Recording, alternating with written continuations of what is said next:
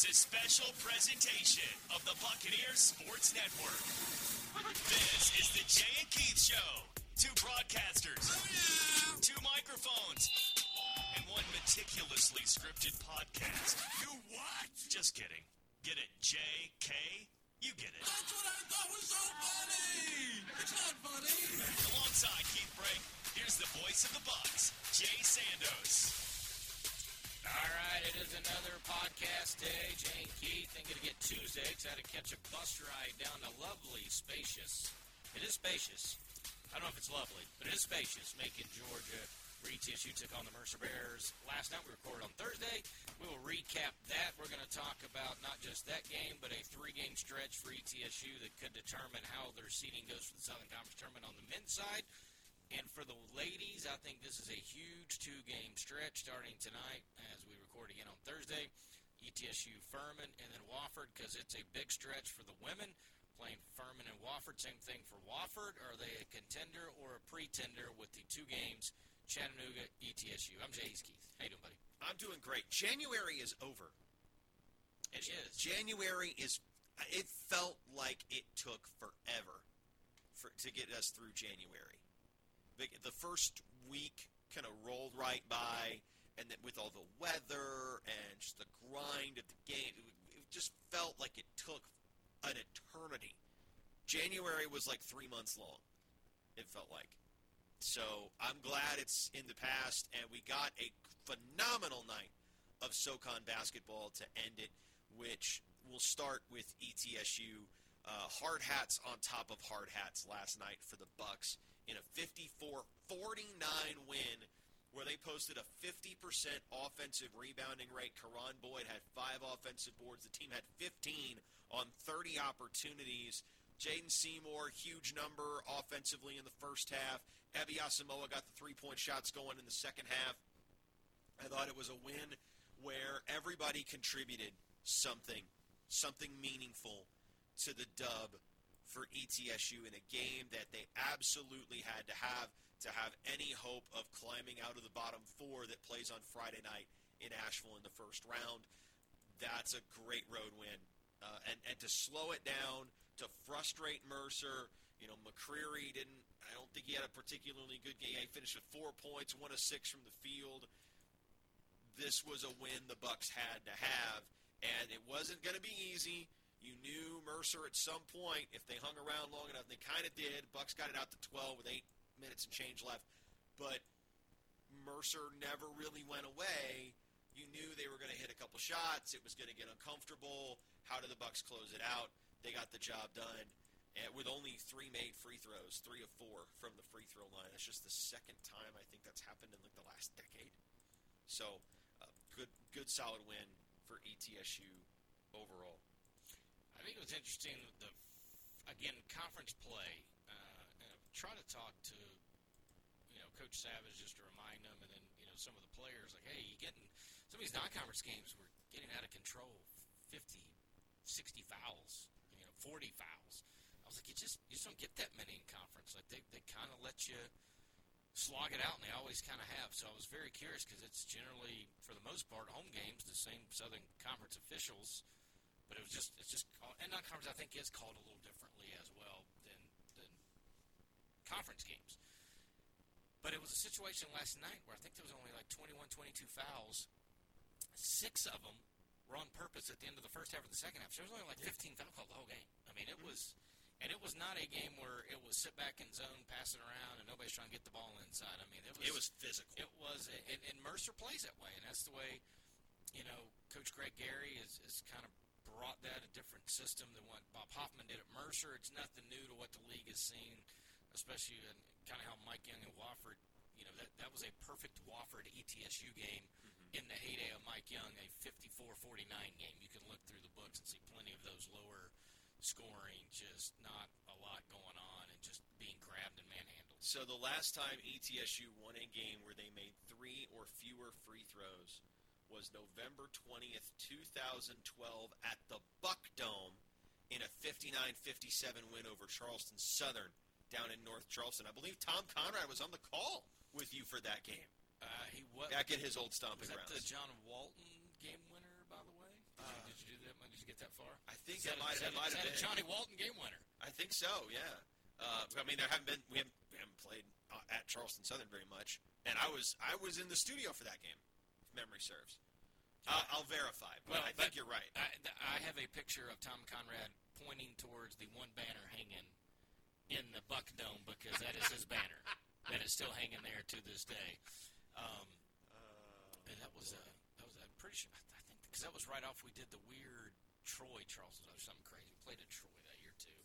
And then John Walton even uh, transferred. To, John Walton played uh, White I believe White Station High School, one of those uh, Travis Strong type. Uh, Taylor Taylor, a couple of good name drops there. As we, I love name dropping whenever we get a chance. Lester Wilson scored 26. Ooh, boy, Les. Uh, Kennard Gadsden Gilliard posted 12 and five rebounds. And KTG. Walton hit the winner with 3.7 Yeah, left. yeah. Look, don't ever question me. 2012. We've not talked about that game. Probably since it happened. No, that's what I'm saying. Oh, Johnny Walton. All right, uh, we digress. Um, three free th- so two free throws in the first half. I think Seymour got fouled, hit one or two, and then there was not another free throw shot until what three, five, no, four, four or five seconds ago in the game. Mm-hmm. I think the only other crazier stat would have been when ETSU had a two-game stretch where Georgia was 0 of 2 from the free throw line, and the very next game Milligan didn't attempt one. And, and that's when I sent Elias Sports Bureau. If you're a fan of the podcast, if you heard this when Mike Gallagher was with me, but I actually called Elias, got got a hold of somebody, and said, uh, "When's the last time modern basketball an opposing team's free throw percentage was zero and zero?" And to their credit, after about 30 minutes, I got a call back, and they said, "In college, there's no way to tell because of all the systems aren't filed, like the, you know, Right, box right, right. scores, and you really, really can't tell." But the guy kind of chuckled and go, I, "I would venture to say you're right, but we're not going to say you're right." Right. And I said, "I get that, but That's that, fair. That's I, fair. I agree that, and that was the only time I, that I've seen that. But for free throw, and again, the, the stat we love to keep up with, and I've talked about a lot. When the opposing team makes more free throws than you make, the chances of winning go down astronomically. And sometimes they're an exception to the rule. And last night was an exception to the rule with ETSU only taking four free throws, and I think uh, seven to twelve. Uh, the Mercer Bears finished, but I, I, I don't want to talk about Mercer for half a second because I don't know what their identity is right now. I know McCreary missed a lot of time. He had a concussion, then he had the flu. He got sick. Yeah. a very, very, very bad bout with flu that took him out for a couple of games. And Ngumezi, I, I have no idea where he went. He played two minutes. Like he was a starter. So was McCreary. Now both those guys, McCreary 19 minutes, a very pedestrian one for six. Looked a little disinterested, to be honest with you. Ngumezi played two minutes. I mean, that was a guy that you know Jacksonville State was putting up big numbers, and earlier this year put up some big numbers and had a pretty good game against ETSU in the first Can, match. can I postulate a postulation? Post, postulate? Postulate a postulate? Can I hypothesize? My Yeah. hypothesis? Yes. The loss at Citadel broke this team. And that's well, you know, you say that, but then they turn right around and won by double figures. Right? I just, I just think that that's something, and, and yeah, I mean, you can you can bounce back a little bit, but I, I think at some point, something in them. I mean, that's when fair. you lose a game like that, it might take a little while to show, but something in you where you expect to win that game, you lead big in the second half, and you collapse. Something that that can be, especially when you had a really rough non-conference season and things haven't gone super great the whole way through, and you've had injuries, you've had illness, you've had all this adversity. You lose that game that way, it it takes something out of you for the stretch run. And we might see this. It could just be a fluke, right? This could be the fluke, but I don't know that it is. Uh, that Mercer just kind of fades. And they're sitting at the bottom of the SOCON and they're scrapping with VMI and the Citadel to stay out of the bottom of the league. Um, it certainly feels that way right now, given that you know the Citadel has a win over them. If the Citadel had won last night, Mercer would be in ninth right now. I they're, they're not in a great position. They know it, and at some point, you just you shut down mentally.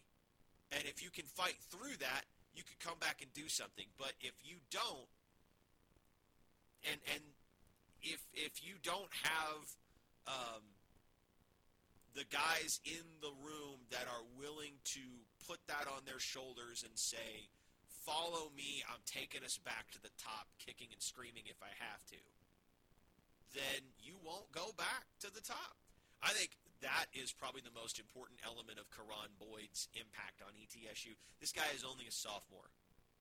I think we forget that sometimes because he's a transfer, because he came into the portal, and, and also eligibility is soup right now in the NCAA and college hoops. Karan Boyd is a sophomore. He's 20 years old. This guy just lunch pail, hard hat, vintage, works his butt off guy, and the team feeds off that. He is clearly additive to this team based on his offensive rebounding and his ability to influence the pace of the game. His defensive awareness and acumen and execution help put all of the Bucks in the right positions to defend guys.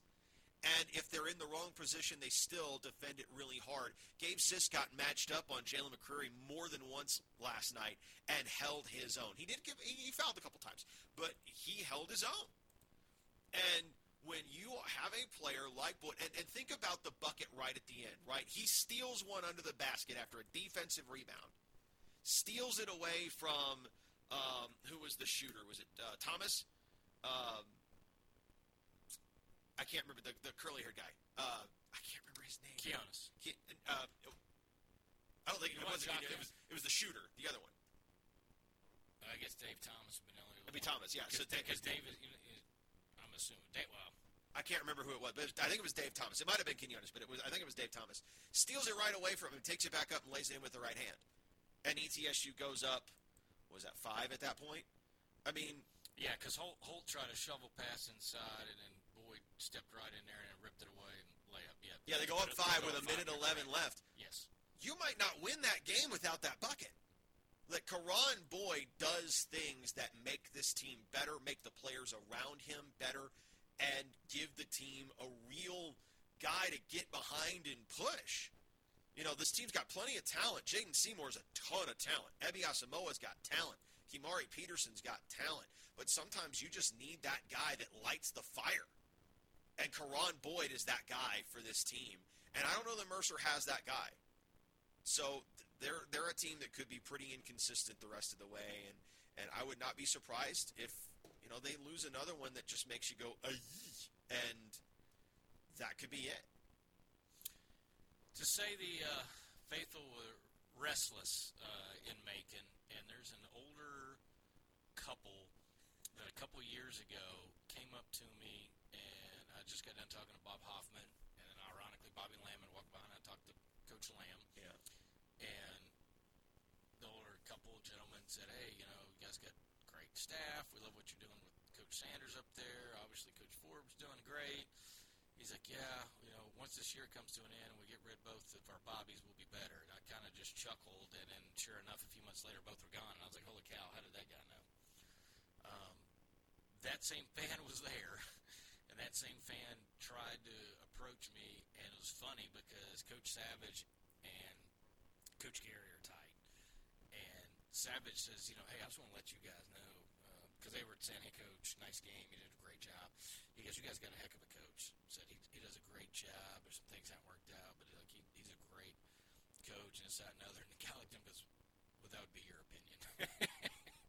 and then uh, he turned to say something to me, and I was like, buddy, I, I heard you last time. I don't need to hear it again. So I, it's not, and I hate to, so I, and this is year four for Coach Gary. And- to be honest, in today's world, four years is a long time. It seems like, right? Uh, to, to figure out what you are going to be, um, and some of the losses they've taken, um, you know, getting swept by ETSU to the Mercer fan base who are looking at a team that they see quote unquote equal to Mercer. Now, I think we believe as Buck fans that ETSU should be better than what their record is, but things are what they are, right? Eventually, you are what your record says you are, getting swept by the Bucks is probably not going to be a, a great thing for Mercer. And they didn't look, they didn't look the part. I think that's the scary thing was for if you're a Mercer fan, McCreary looked disinterested.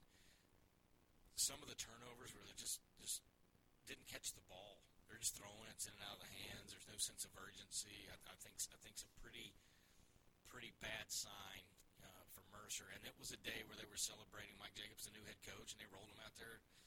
Um, one of the media timeouts. he I'll a- say he again, a I. I I thought that was a fantastic hire. There, great hire. There, there were a couple of guys in the Southeast in D2 that I thought should be D1 head coaches. Mike Jacobs is one of them. The other one is still in D2, but he better not be there for long. Somebody's going to make that move.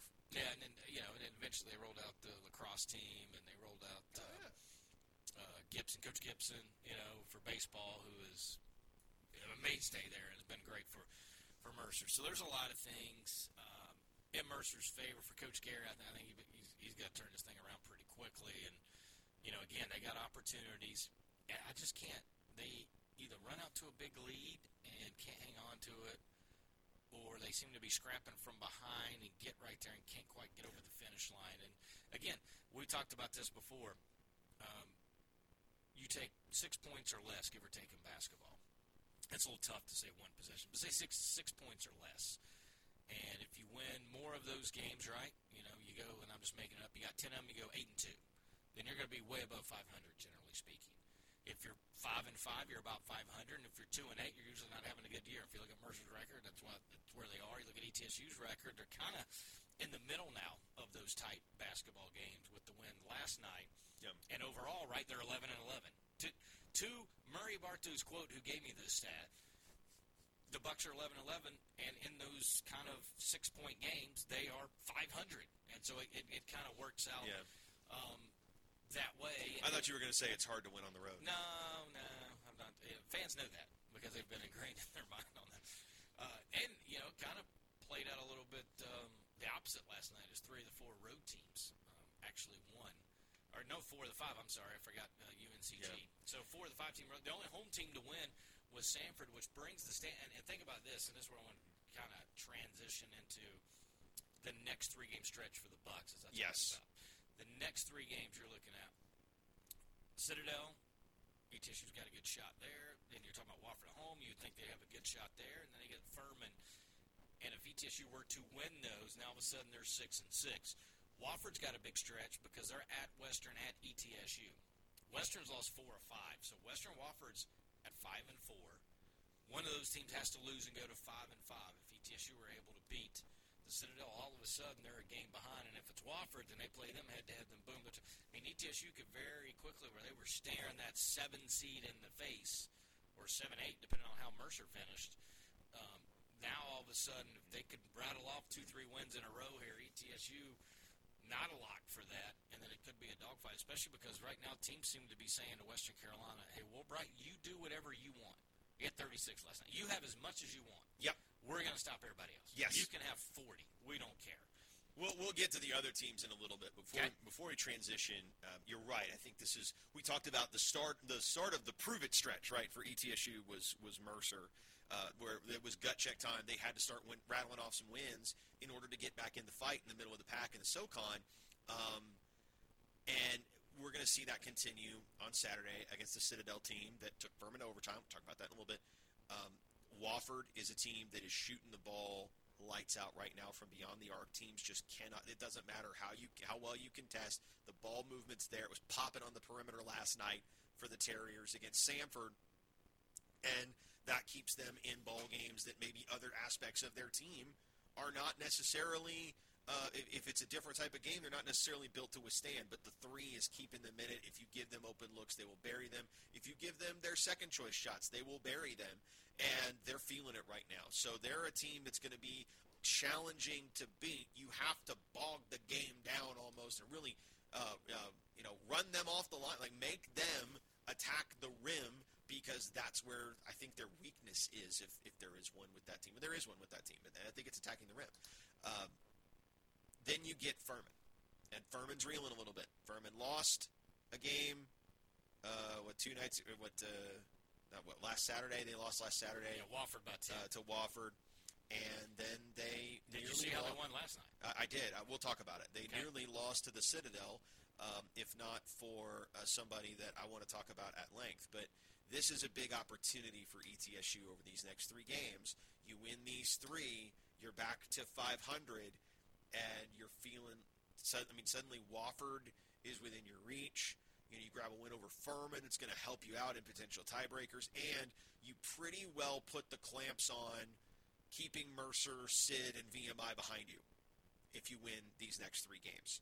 Uh, because I don't think any of those teams is getting to six, and, and you've already got head-to-head tiebreakers over head-to-head over Mercer. You got a win over Citadel, win over VMI, and you have a win over Furman that those two teams won't have. So I really think that, that this is, you're right, this is a prove it stretch. This is a great opportunity, and they got it off to a great start last night. I want to talk about a guy. I am all the way in on the Gabe Sisk hype train because this guy is finding ways to contribute to wins that don't involve what he was known for in high school. When you are a scorer in high school, especially 2,000 points at a place like Ballard, where you know there's a lot of tradition, and the guys that are at that level are guys that go on to have very successful college careers, like Allan Houston. There's an expectation that it translates immediately, and you have to go be a scorer at the next level in order to demonstrate your value. And it never, I'm, I'm saying, I'm never, not, not, people say never say never, it never works that way. You demonstrate your value with your effort on rebounding, your defensive intensity, your ability to find your teammates. Now, there were a couple times where Sisk, I thought, could have pulled the trigger on a shot and passed up a good look to try to get a teammate the ball, and maybe shouldn't have. But he didn't score any points last night but he had five rebounds. He had to defend what is ostensibly Mercer's number one player in McCreary, and he did a great job. Uh, he helped ETSU win that basketball game without scoring a point. And when you can do that as a freshman, when you can play in that role, that tells me that you are growing into a more complete basketball player because the shot making is going to come. It's going to happen. It's already happened for him a little bit. I mean, when Sisk gets open, looks, he knocks him down. He, think about the Samford game where he hit a ton of great shots. Think about VMI in the first half. He kind of keeps the Bucks afloat a little bit, right? You know, VMI goes on a run, and ETSU has to muster counterpunch to stay in front. And you know, the Sisk hit a couple big shots. He had seven points in the first half. If you are contributing to success as a freshman, and it doesn't have any independent of your offensive output, if you're finding other things you can do, if you're guarding well, if you're rebounding well, if you're even if you're just attacking the glass hard and making the other team strain to keep control of an offensive or defensive rebound. Those are things that are leading indicators of a player that's going to be successful at the Division One level. Gabe Sisk is a huge part of ETSU's future, and I'm really looking forward to his growth. That's a guy that has stood out to me over the last three, four games as somebody you're really going to like the, the, the cut of his jib by the time you get to late February and he really starts to develop into a more complete ball player. I like him a lot. I Yeah, like him a I- whole lot. I, it, you know, that was kind of funny because we were sitting there recording the pregame, and as soon as we get done, uh, Siska's just you know dribbling, stretching, whatever in front of us, and Coach Savage says, "So are you, you a one-hit wonder? Or you got more in the tank?" and Gabe's like, "What? It's a one-hit wonder. I mean, you had a career high. Are you gonna you gonna continue to to get better, or was that a one-off?" And so I'm thinking about that, and then after the game, you know, Coach Savage is talking about what a lift Gabe Sisk was, which tells me, yeah, he didn't score, but same thing you're saying. Like Coach Savage understands the value of what Gabe brought, and everybody on a team has a role, right? Gabe Yeah. Sisk, his freshman year, I don't think anybody was saying, you know what, young man, we expect you with all those points at Ballard to come in and you give us 11 a night. I don't think anybody. I think somebody was like, hey, if you can give us 15 to 20 minutes. Actually, honestly, probably 8 to 12 minutes is probably what they thought to start with. If you can go 8 to 12 minutes as a freshman and you don't Yeah. mess up. you Because if you're you- trying to score 12 a game as a freshman, you're probably giving up 24. Oh, it's, yes, no doubt. Because, I, you know, how much, you know, I'm not knocking Ballard High School, but when those guys score in 2000, how much are they really playing defense and how much can they get away with? They're just better than the next guy on I'm average. just bigger and faster Right, and yeah. more athletic. So you can get away with a, a lot there, and it happens at you know every level. I mean, that's the one thing. You know, I, I think I've talked to coaches about. it. I was like, ah, you know, this one guy said, you know, I talked to my buddy. He said he can't play defense, and he said, oh, nobody worries about defense. Like we'll teach that in college. Like that's we're worried about. You know, what can they do? Can he rebound? Can he score? Can he do blah blah blah? But we're not worried about defense. Like no, hardly are we ever watching that. Great if he can play it, but nobody really really cares. So Sisk coming in, and they trust him to play a few different positions. I think that's huge. Yes. Karan Boyd now being back and making up for a lot of ills that can play a few different positions. And I'll say this too, Alan Struthers being healthy, and mm-hmm. now he can give between him and Karan Boyd, and probably even Gabe Sisk, they can all give extra minutes of rest to Quimari Peterson, and I think he's looked more fresh the last couple games down the stretch than he's looked. And uh, what was that? Um, great example is the Furman game right? He had to play 39 minutes of the Furman game. Yeah. In the first half, he scores, Peterson scored 14, 16 points, helped the Geese to 0 for his first nine shooting because that was his assignment where normally Karan Boyd would have picked up. Second half, a couple of points for Peterson. The Geese started to get loose, and I think it started to show like, hey, he's he, he had a he had to exert a lot of energy and had to go majority of the time and didn't get any breather. Nobody's helping him out, guarding the best player, doing blah blah blah. So I think there are some things that are going to help Quimari Peterson as it gets down the stretch. Ebby Asamoah has now gone three straight games of four or more threes. Remember, he had Yes. a three game stretch where he just made four, period. Yeah. Now he's starting to heat up a little bit, and if you can get, you know, 12 to 16 points out of Ebby Asamoah, and he can stretch and 50% shooting, four of eight, efficient from beyond the arc, I think that was a good sign. Jaden Seymour, after two straight bad first half as far as scoring the basketball, came out like a, a house on fire and was able to set the tone. And was great running the floor as well with you know just setting the target for Peterson to hit in stride for some transition buckets and then return the favor to Q on one in the second half. Like he heated up the floor and, and, and Peterson was cutting from the cutting in from the left side and caught it in stride and laid it in. And, and just some of the, the long passes that they had in transition were beautiful to watch. And I, yeah, th- th- those guys are are the star power. They bring it every single night, and ETSU's got a chance to win. And to your point about Struthers, I think he takes so much. Uh, when, when you talk about Quimari and what he has to exert defensively, Struthers is such a great like twitchy athlete on the perimeter that he can go guard some guys and he can go chase guys and he'll fight through screens and he'll do a lot of stuff. Is he a huge scorer? No. But if he just has a jumper uh, if he's a scratch golfer, so to speak, on his jump shot, and, and it's enough that defenses have to respect, he can play a lot. He played 22 minutes last night. He scored four points, played a ton, uh, put in a ton of great reps on defense. That's all you need from Alan Struthers to give Peterson the rest he needs to be sure that he's fresh for the back nine. And he may have missed his calling. I don't know if you saw that one-handed interception, lack of a better term, um, full extension, ball going out of bounds. They were trying to lob it to the big guy hold, and he goes up and just kind of palmed the basketball out of the air. And all I could think about was, Can he play corner? yeah, that's hundred percent what I was thinking. He's physical. He's got the twitch. He's got all that. I'm sitting there going, "Holy cow!" Like that was one of the more. There were a couple athletic plays that that, that you know kind of made you go, "Hmm, look at that guy." And that one was Struthers, and the other one was the first alley oop that Seymour was able not only to bring down but to tomahawk.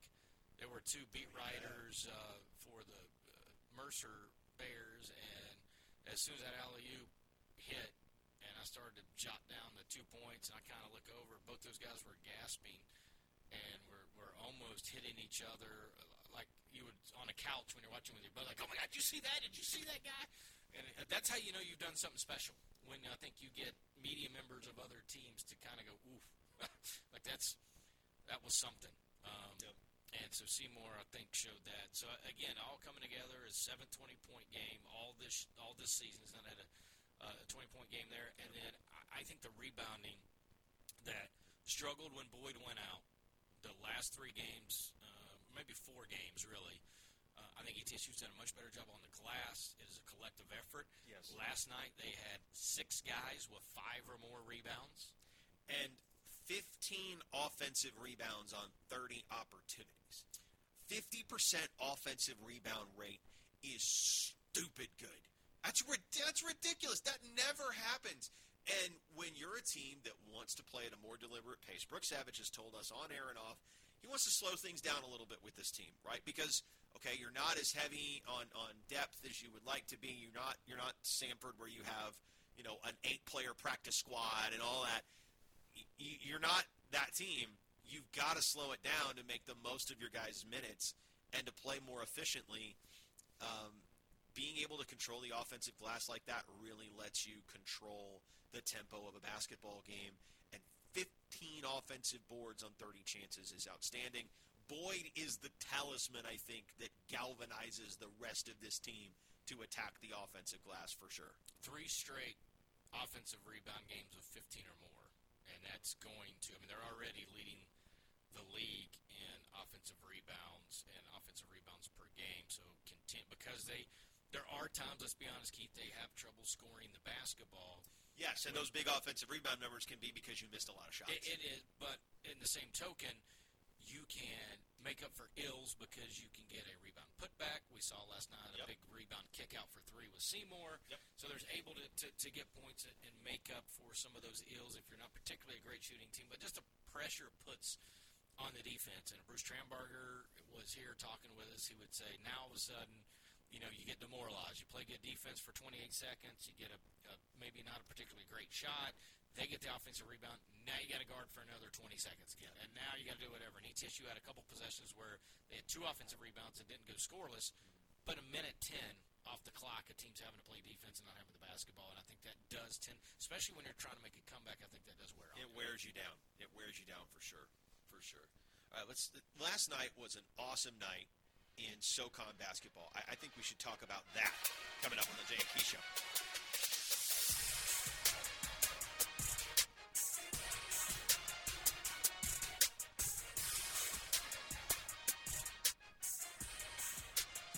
All right, SoCon hoops. It was awesome to watch last night. The basketball she was good. You know, I have been angry the last few days. I just been really in a in a rut. I didn't. I was angry and I didn't know what I was angry at. Was I angry at myself? Was I angry at you? Was I angry at the universe? Was I angry at whatever? I don't know. Um, watching SoCon hoops and ETSU's win was obviously a big part of it. But watching SoCon hoops last night and the the great finishes that we got to so many basketball games was just delightful. It it it soothed it soothed the soul, right? It was it was a salve for the soul. Was it uh, was it was it spirit? What was- the, the the Soggy Bottom Boys? Was it spiritual songs to salve the soul? That's what I got last night from SoCon basketball. On the final night of the first half of the season, um, everybody delivered, and particularly I want to talk about. We've already talked at length about ETSU Mercer, so kind of set that one to the side. I want to talk about Furman and the Citadel. The Bulldogs led that game by 18 in the first half. They led by 12 at the break, and they had the lead in the final seconds of regulation. And J.P. Pegues, this is the third time this season that Pegues has hit a three with less than one second remaining in regulation, either for the tie or the win for Furman. He's doing it again. He's making a habit of it. Uh, and Furman goes to overtime and they get the job done. They get the win on the road at El Cid and uh, pull one out of the fire. I'm going to start uh, before the one second three by Pegues. Up three, minute 32 to go. Citadel has two front ends of one on one on ones. And miss them both. 24 seconds to go. Madison Durr misses the front, and then Quentin Malloy Brown misses another one, and then the Pegues, and then you you knew it at that point. You get a couple of chances as the underdog to knock off and get a win, and you miss a couple of one and ones, and you don't get that second possession, and it was a killer. And Pegues kind of has had the flair for the dramatic. He hit the shot against Virginia in the NCAA With 3.2. He was a tournament MVP. He hit one against Tulane with .8, and Tulane actually won that game. Um, but he hit that one for the for the lead, and then Tulane came back down the floor and hit like a half court heave to force overtime, and then he hit another one with .8, I think against Western Carolina for the win, and then he hit another one with .8 last night against the Citadel. So I, when Alex Hunter was there, and everyone probably got tired of me talking, Alex Hunter was kind of like the Karamba. I'm talking. About. He's he's not the best player on the team. He's not the MVP, but he's the most important player. Because when Karamba was out, we saw what ETSU is with and without. And I say Alex Hunter is that. He's not the best player. I don't know that he he could make an argument maybe the best point guard to assist a turnover, he was doing there. But he was the most important key to that Furman team. So a lot of people made a jump. We probably think the same thing about JP Pegues. No, JP Pegues is a big time player that everyone sees. I didn't think people saw Alex Hunter or Karan Boyd for what they are. JP Pegues has put his name not just all league, but a chance at one of the best players in the league. Mm-hmm. And so that's different, and they're different type players. Maybe they play the same position, so it's it's kind of there. He's not in the same breath that Alex Hunter because JP Pegues is better than Alex Hunter. Alex Hunter did things that you can't quantify that led to wins. That's hard if you don't really understand what he meant to the team. Kind of like Karan Boyd when I kept telling people this, and the fan, you know, some ETSU fans are, "What is average eight seven? What do you mean?" I said, "Well, you don't get it then. If you don't see what Karan Boyd meant to the team, you don't get it. You don't get what Alex Hunter meant. Yep. Pegues is in a whole different level. Yep. Pegues is in a Player of the Year type level, and so he's not the same because you do see his value when he was out. Yes, but he wins games on his own. He takes things on his back and says, "I am going to win this." Pegues is the player of the year. I have. I'm going to get a ballot at the end. I believe I'm going to get a ballot. I don't know for sure if I'm going to get a ballot or not. But if I get a ballot, JP Pegues is my player of the year because you can point to games, plural, demonstrate they do not win those games without JP Pegues. And you, can- you look at Woolbright and say, well, you know, he's this, he's that. Yeah, sure, but Woolbright can score. Woolbright does score 32 in a loss. I mean, he goes off, he goes bonkers, and teams just let him do whatever he wants. But are we are we talking about the stats, or are we talking about the impact? Because to me, impact, a guy like Brown Jones is impactful for UNCG. Pegues, though, is the most impactful player in the SoCon. And to underscore that point, look at the start of conference play for Furman when Pegues wasn't playing because he was injured. They started 0 2 without him. And they've won, what, six of the last seven? Dude, that's that's my guy right there. As, as, as far as player of the year is concerned, I'm going with JP Pegues. If you're asking me who's who it is, who it needs to be, he is, I think, the best representation of uh, the the the ability of SoCon players to deliver wins for their teams. Yeah, it's going to be tough to argue. Uh, and again, I think I, I think it would be a fun exercise. Maybe beginning next week, we do our first half all SoCon teams, men and women. Just for lack of better, just pick 10, 10 players, and you could say first team, second team. Maybe we break it down, but just who's the, the the first and second team all SoCon. I'd be curious to see, you know, kind of where we fall in. Some of the some of the people are going to be no brainers. I mean, Pegues, you mentioned it Brown, Jones, Woolbright. I mean, they're going to make everybody's list. But I'm curious as we kind of get in that intermingle of past like 3 There's some that you could probably can make a good argument for here or there, but I'm just kind of curious to see um, on the men and women's side where it is. But yeah, if you just go by points and rebounds, then Woolbright's going to win hands down because if you just look at that, and that's all you do. Now, if Western continues to fall and Furman continues to rise, that's going to give JP Pegues, I think, a little more because the SoCon does have two things going for it. They love, if you're on the, the winning team that wins it, they love to give you that if you're the best player on the best team. And then sometimes it's like, well, you had the best stats. And it's, but for the most part, best player, best team. I just say hypothetically, let's just say, for the sake of argument, Furman wins the league by a game. They win the regular. They, they surge ahead. and They win the regular season title by a game. You can point to the Western Carolina game and the Citadel game as games that Pegues specifically won them. They win the SoCon because of him in that scenario. I'll say the same thing when you were filling out the football ballot. Yep. And we got down to a couple different. I, I'll just. I had some I wild choices on offensive line. Well, but I, on the specifically defensive side of the ball, we were in the secondary. And I'm not going to say players' names just out of respect for that, but we narrowed it down and we kind of agreed. and We got to one year like I can't decide between this and this. And I, I told you this theory, and this would be the same thing here. If I said you had Woolbright, Pegues right now, best player on your team, you had to pick one to go on your team. The best player, who do you trust more? My guess is you would say JP Pegues. because he's the jump shooter. But yeah, I mean, there's there's more to it than just that. Um, But if you, But I I mean, if you were if you're starting a SoCon team right this second, both those guys are standing side by side. Pegues. That that would be my theory too, and that's how I kind of go with it. A lot of times it's like, well, this guy's got this stat, this got this stat, and if they're similar stats, I just look at it. Okay, and for our example there, I said, okay, you've, you've got you know fourth and goal from the eight. They got to throw the ball. It's number one receiver versus this cornerback. This cornerback, who do you take? And you didn't hesitate. Said that. I said, boom, the net you got. Yeah. That, that would be my thing. You got ten seconds left. We got to win the game. Who you giving the ball to? Who do you have the most trust with? The guy that's hit four game tying and game winning shots in the last five seconds of a game in the last what, twenty one game, twenty two games. Yeah, and, and I will say we're also kind of splitting hairs a little bit because there are three players that I think Are head and shoulders. Yes, it's not even close. And, and Woolbright, Browns, Jones, Pegues, in, in whatever order you want to put them in. I don't think it's. I think they're the three best players in the league. I think Achor is a nice story. I think he's an all league guy.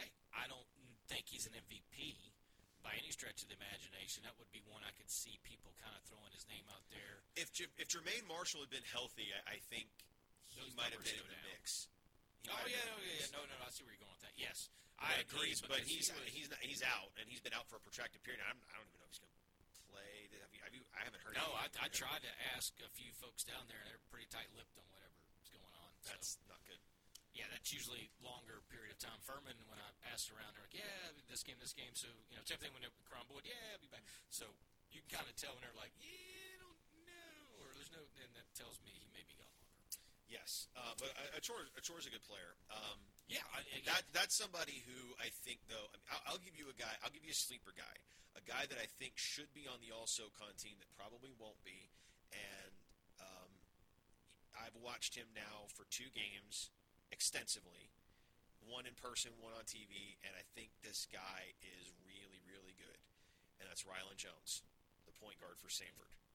Rylan Jones does not light it up on the score sheet. He had a couple huge threes against ETSU to, to help them win it. I mean, the first one was just, you know, 28 footer from the right side, and the next one, left side, goes straight up off the back of the rim and drops. But it's his it's his ability to get them in their offense. It's his ability to manipulate defenses. He he created Achor Achor's game winner last night. Achor needed to be in the right spot. He had good vision, but it was Jones that used the clock, worked the clock, then got in deep, made you think he was getting in too deep, pulled the help defender away from Achor, and that left Achor wide open for the game winning layup. And if you don't know how to manipulate a defense, if you don't have 75 games of starting experience between Utah and Utah State, you don't know how to create that winning basket. You don't get the glory, but you sure did play a major role in it.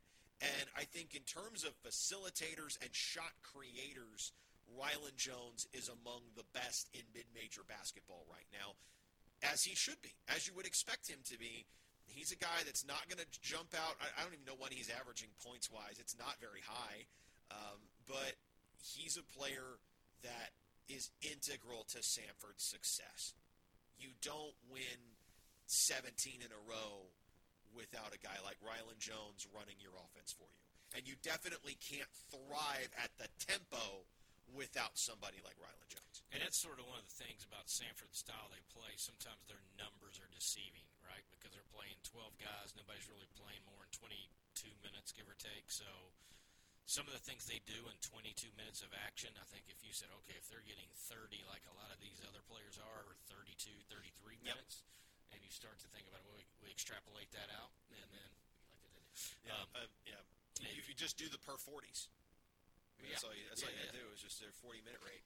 Uh, Jones, Achor, I think those guys are really good. You know, they've got some great role players too. Nathan Johnson, obviously a terrific bench shooter, transferred in from UMBC last year. Um, they got several. Other, uh, Campbell is good. Uh, Hicks can be really good. Obviously, was a great scorer at Alabama A&M. They've got so much depth, uh, but the the players that really stick out to me is the guys that you need to win games. Achor and Jones, in particular, uh, have helped that team out a lot. And Achor is going to get the credit, and he deserves to get the credit because he's had some phenomenal games. Teams have been daring him to shoot threes, and he takes them. He hits big shots. Uh, but Rylan Jones, I'm telling you, you watch him play, and you watch the way that he can move defenses around to create offense. You do not have the number three scoring offense in the country if you don't have Rylan Jones running the point. Well, and 79. What was an entertaining game? There were yeah, eight that ties. was super back and forth. I think it was eight ties, 18, 19, 18 lead changes. Yeah. But and again, I mean, Wa- Wofford made just a, a, metric butt ton of threes. Uh, it was a 17? 17. Yeah, and Sybil's.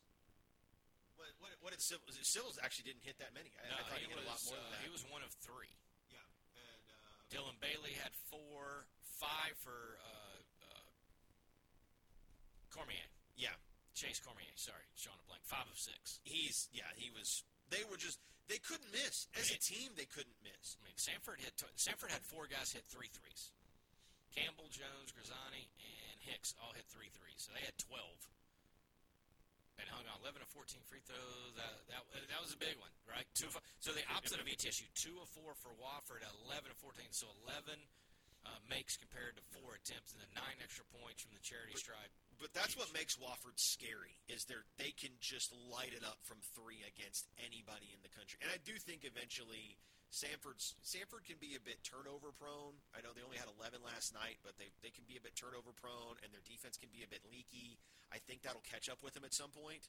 But they play at such a breakneck pace, and they have real talent at the top of the lineup that can overcome a lot. Can I give big man love to two players in that game? Yeah, Okay. Kyler Filewich, 10 points, 10 boards, 6 assists. Achor, Achor, 7 points, 8 rebounds, 8 assists. Eight, yeah, that's right. Eight, yeah, he did have eight assists. I mean, but, I mean, even the 6 assists for Filewich. I mean, you're talking about two big guys in which those systems don't really, say, pound Kick the ball out, inside, yeah. right? That's not a lot of. And if it does go inside, it doesn't kick back out. yeah. Like you're going up with it. Yeah, so it's it's an interesting, uh, you know, a, a lot of times you get in, you know, it's so kind of like a lot of uh, mid-major leagues. It's a guard-heavy league, so a lot of the big guys don't don't get a lot there. But I thought that's interesting. Both guys, you know, double-double for Filewich, and also had a chance, a few assists away from a triple-double, and then you're talking a couple of points, couple of rebounds, couple of assists, double uh, triple-double for Chor Chor.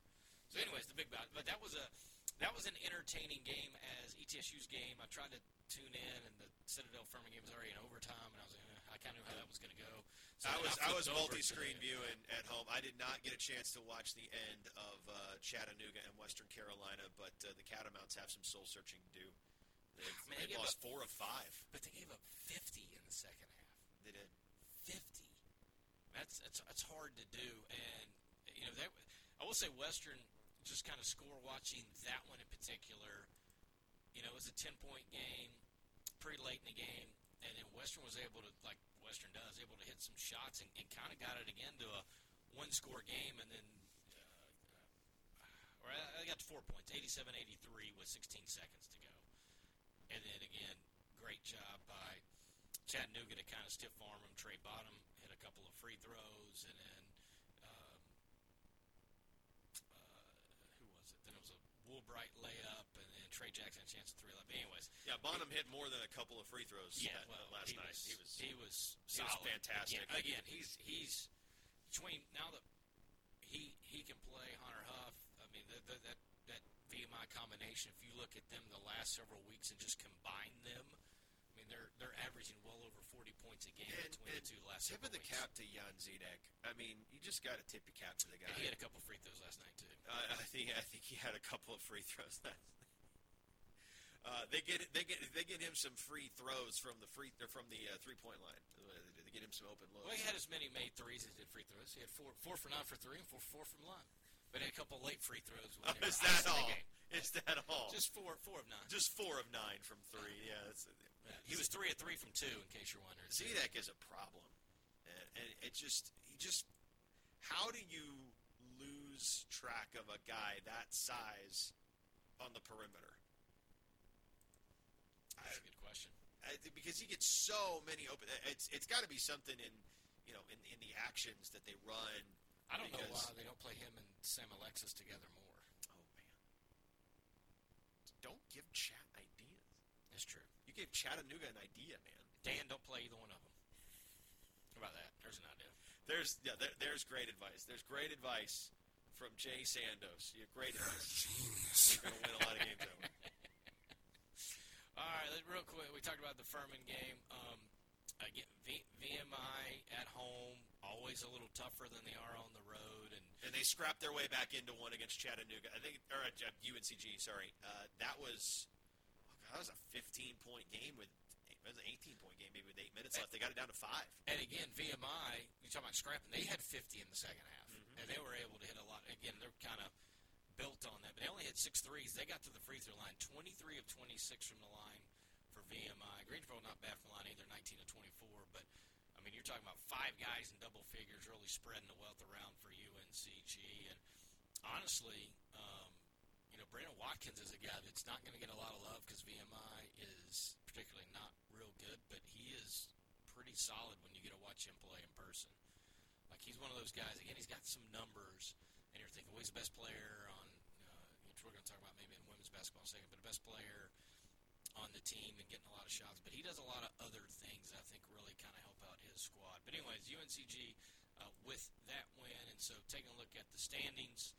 Um, going into At the turn to the back nine. this weekend. Now, there's a big one on Sunday.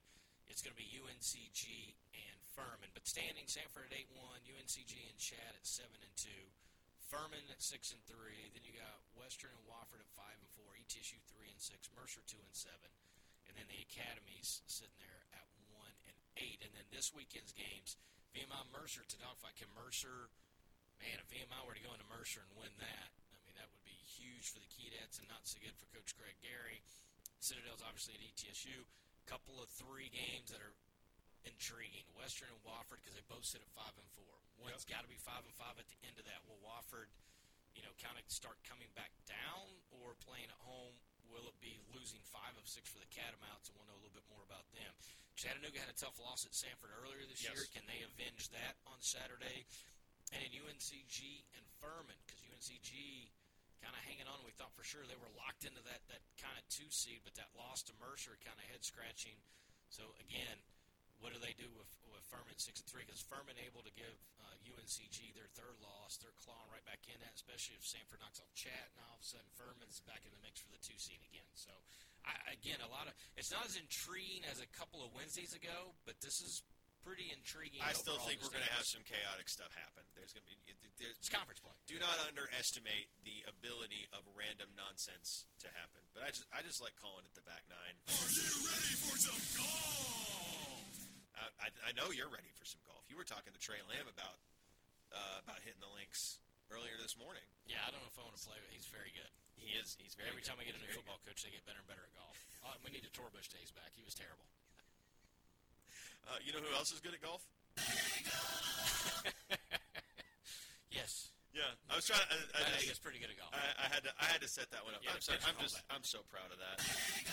That's one of my finest moments uh, since I came back to the network. Uh, let's let's talk a little bit of uh, let's talk a little bit of women's basketball, shall we? I think we should transition and talk about a little bit of uh, the other ETSU basketball team's got some big home games coming up.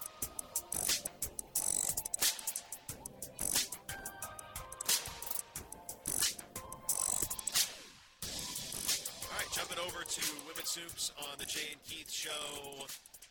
Tough one at UNCG last Saturday with a fourth quarter collapse that squandered a really good effort offensively from Bree Beatty, and uh, the Bucks lost 54-50 to UNCG. That's that's tough because I know it sounds ridiculous because we're five games into the season, but that may cost ETSU the number one seed because Chattanooga won that game, and and there's four less conference games on the women's there's side. four fewer conference games. You, you're already five of 14. After this weekend, you'll be at the halfway mark, and ETSU has to win both these games to have a shot at the SoCon regular season title.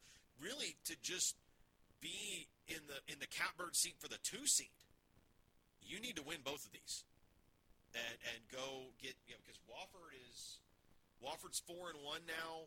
Um, got to win these two games that are good matchups for you. I think Furman's a good matchup for ETSU. Wofford, we know, is a good matchup for ETSU because it's the same style that they played last year. And um, the absence of Jakaya Davis, I think, hurt ETSU on Saturday a little more than it did last Thursday. Offensively, got to get some things going. I think Beatty going five of was it five of twelve from the field, but like five of ten from three. That's going to help you out a lot. That that helps a lot. Uh, but offensively, things got to get going because they held they held UNC. They still held UNCG to 54 points in the at the end of it all. And if you hold teams to 54, you should be winning basketball games.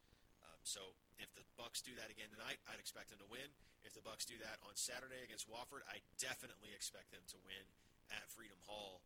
These are two big ones for for ETSU for sure because they are already a little bit under the gun to do what was expected of them in the regular season and position themselves for the best path through the tournament. Well, again, uh, this is a huge stretch um, for the Terriers because they could sweep Chattanooga and E ETSU on the Tennessee swing, be sitting there at six and one. Chad would be at worst. Well, could be six and one if they knock off Furman, right? E ETSU beats Furman, and then we're to lose would be four and three in two games. So it's a huge stretch for Wofford. Are they pretenders? Are they contenders? ETSU, same thing. Can they knock off Furman and Wofford, sitting there at five and two, and Wofford loses Chat, loses ETSU. All of a sudden, they're at four and three, kind of looking Right. Well, I mean, you think about it. If ETSU wins both and Wofford splits, or no, Wofford, yeah, it Wofford help splits. ETSU Wofford splits. Yeah. Then Chat is what five and one. Wofford is five and two. Well, Chat be six Chat, and one. If- six and one. Six and, Furman, six and one. Five and two. ETSU's five and two. Chat and ETSU has Chattanooga at home. The title race is back on. So you really want Wofford to beat Chattanooga tonight. In addition to ETSU getting the win over Furman, if you want to create some intrigue at the top of the SoCon. Otherwise, because if ETSU loses this game to Furman and Chat beats Wofford, it's kind of over. Ch- Chattanooga is rolling. That team is so good and consistently good. If they're, I mean, the the winning record last year in the SoCon was what ten and four. I think was the title winning record. Wofford won the regular season outright at ten and four. Ten and four. but they were one and three against ETSU and Chattanooga. So these are bad matchups for them.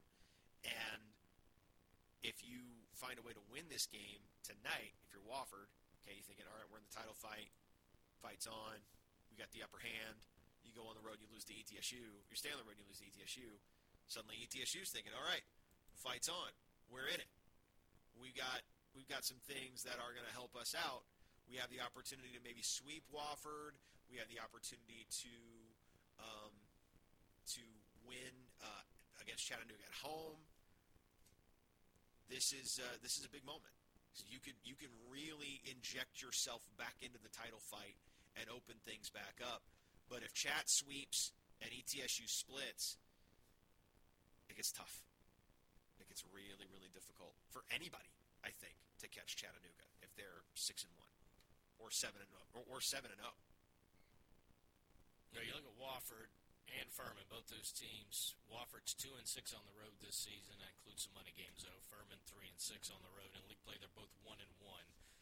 And you look at Chat and ETSU. Chattanooga at home this season overall nine and one. ETSU ten and one.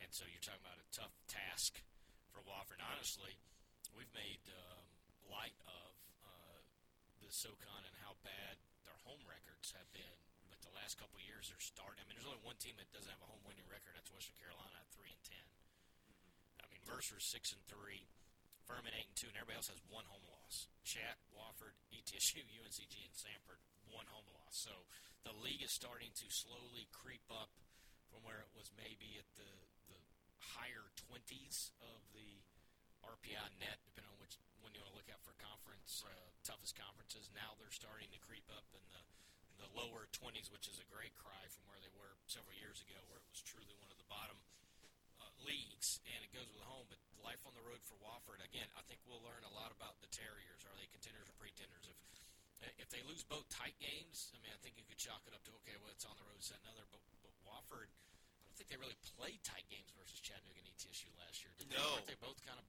Uh, Wofford's losses to ETSU were both double digits, and I believe they split with Chattanooga and then Chat beat them in the in championship. the championship game.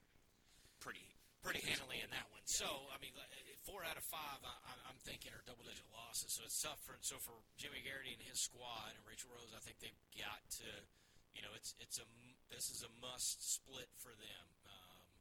You know, to kind of stay in. And if they swept, obviously they're in great position. But must to stay in the, eh, the regular season race as of right now, because obviously if Wofford were to split, but split were them losing to Chat beating ETSU. Now ETSU is going to be behind the eight ball quite a bit because now they got to make up, you know, three games on Chattanooga that, that could be possibly undefeated at the time under that scenario. So a lot of work to go. Now again, I think for ETSU, it, it's a you know you're still almost finishing the first half of the year. I, think you just have to worry about getting wins, right, and see where the chips fall.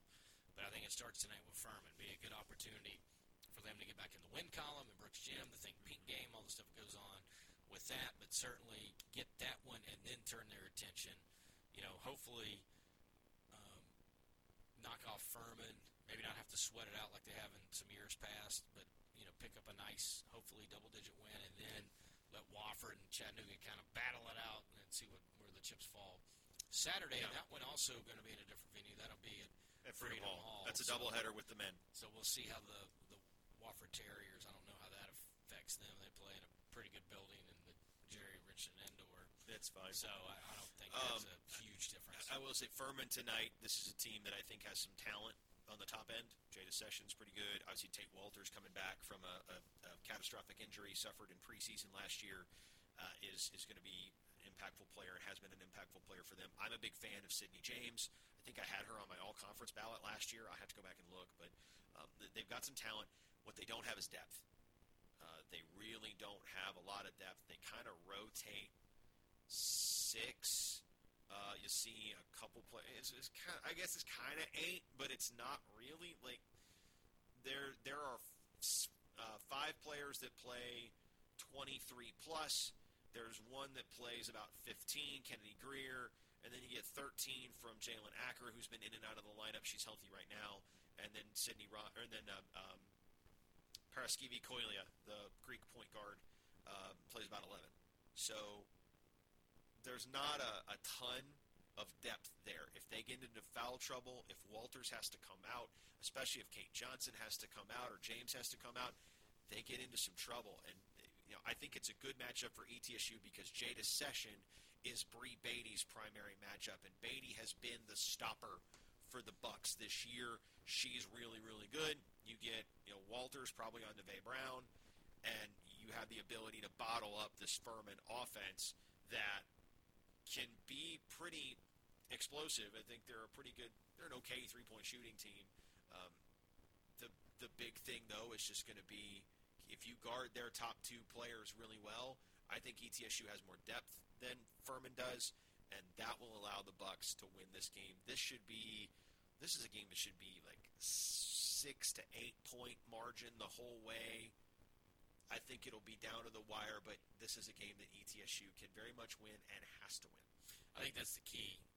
Has to win. I think they certainly got to be able to do that today and pick up the win. Um, again, again, talking about championships and all that. You know, does it really matter for at larges and things like that? Of course not. It, it, but you want to position yourself the best route in the conference tournament to try to get those three wins. Um, because there's really no, there's not a whole lot of advantage in the women's side. Where on the men's side, at least the one seed, some people have to play you know, a game before they go and all that. So The, the advantage of being the one seed is you get to play hands down the weakest team in the conference in Western Carolina. right. That's the advantage this year because right now you can make an argument. That's a pretty good seven seed Mercer. It's giving people fits. Gave ETSU fits in the first matchup, so that's a tough matchup. They should have beat Wofford. They should have beat Wofford, and uh, if Summit Evans hits literally any shot, they do. So, again, a big, big difference on that. So, a, a pretty must win, I think, especially at home for ETSU versus Furman, and would set up, uh, I think, a pretty good bout no matter what Wofford does against Chattanooga. Another uh, situation where they can't drop one uh, Saturday over at Freedom Hall for the double dip. Western Carolina wraps up the first half of the season. Everybody else is first half of the season on Saturday, but Western has the bye week. They have the extra couple days off. They play UNCG at home. All right. That would be the that would that would be one. If you wanted to be the spoiler, you could be the spoiler for UNCG by hanging an L on them because you had that extra time to prepare. Well- I, I just don't know if they have the horses. So women's game So tonight. Freedom Hall, the double dip on Saturday, and so we'll cover that all next week. Uh, and take a look around Southern Conference as well because there'll be some more standings to talk about, especially on the women's side. We'll look at where that How about this one? Western Carolina plays at Wofford next week, women's hoops. at 11 a.m. on a Thursday. It's their education day game Well, Western, if you're going to give yourself an advantage, let's go. at Wofford. I was like, what? What? Why do you need to play Western at 11? Hmm. Okay. I guess they figured nobody would show up to that one in the regular. Ouch. Anyways, That hurts. Oh. That hurts. All That's, right. That's just mean. Well, I didn't say. Lots of He did. basketball this weekend. That was Keith Brake's comment. Jay and Keith, Jay and Keith, Sports Network. He said it. I didn't.